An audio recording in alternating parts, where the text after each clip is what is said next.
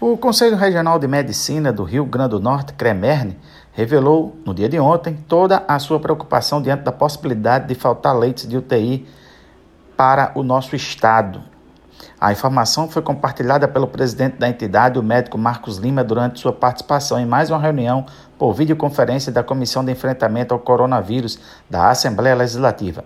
A preocupação é que, se houver necessidade de rápida de leitos de UTI, o médico Marcos Lima afirma que teremos óbitos evitáveis casos de pacientes que não tiveram oportunidade a leitos de UTI e vêm a falecer.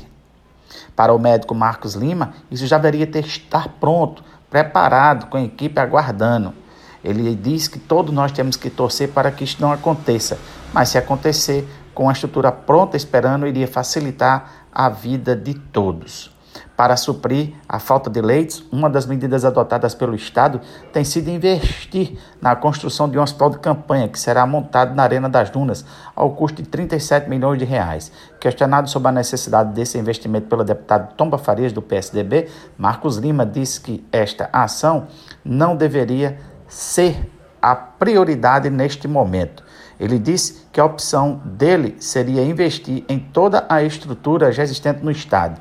O hospital de campanha seria uma exceção. Se chegássemos ao limite da capacidade e fosse necessário algo extra, aí sim seria importante.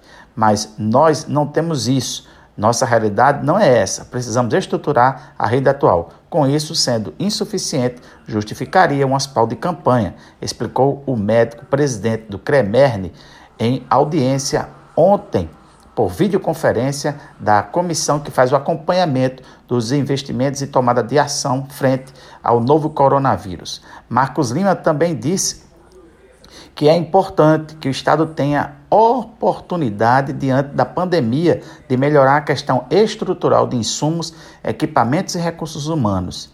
E pode fazer com que essas melhorias fiquem de forma definitiva. Seria muito bom, depois de toda essa luta, que se pudesse ao final dizer que os serviços melhoraram, temos boas estruturas, da mesma forma que pensamos no legado da Copa, que pudéssemos pensar no legado de uma pandemia, que algo de positivo fique para os potiguares. Com o aumento de 30% do número de chamadas registradas desde o início da pandemia pelo novo coronavírus, o Serviço de Atendimento Móvel de Urgência SAMU de Natal separou três ambulâncias para atender exclusivamente pacientes confirmados com Covid-19 ou com sintomas da doença. A cada uso, as unidades passam por uma limpeza que dura em média uma hora. Segundo o coordenador do serviço, Cláudio Macedo, o objetivo da separação das ambulâncias é evitar a contaminação cruzada, ou seja, que um paciente atendido por outro motivo corra o risco de se contaminar, contaminar de Covid-19 na ambulância. As três unidades, duas básicas e uma avançada, representam 30% da frota e, além de atender chamadas de pacientes confirmados ou suspeitos, realiza transferências desses pacientes entre hospitais de acordo com a regulação do sistema de saúde.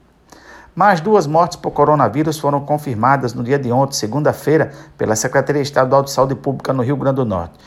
Os últimos óbitos foram registrados nas cidades de Tenente Ananias e Lagoa de Pedras, no interior do estado.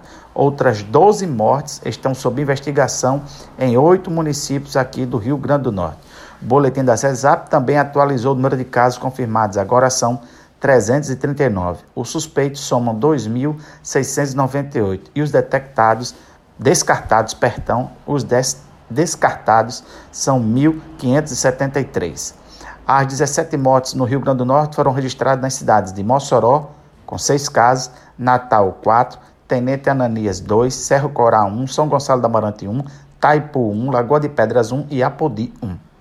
Marcos Dantas, o Panorama 95 volta a chamar sua sede em Caicó, Rio Grande do Norte. Mais notícias? Acesse o blog tribunadajustiça.com.br. Fiquemos todos com as bênçãos de Senhora Santana. De Natal, Alexandre Mulatinho para o Panorama 95.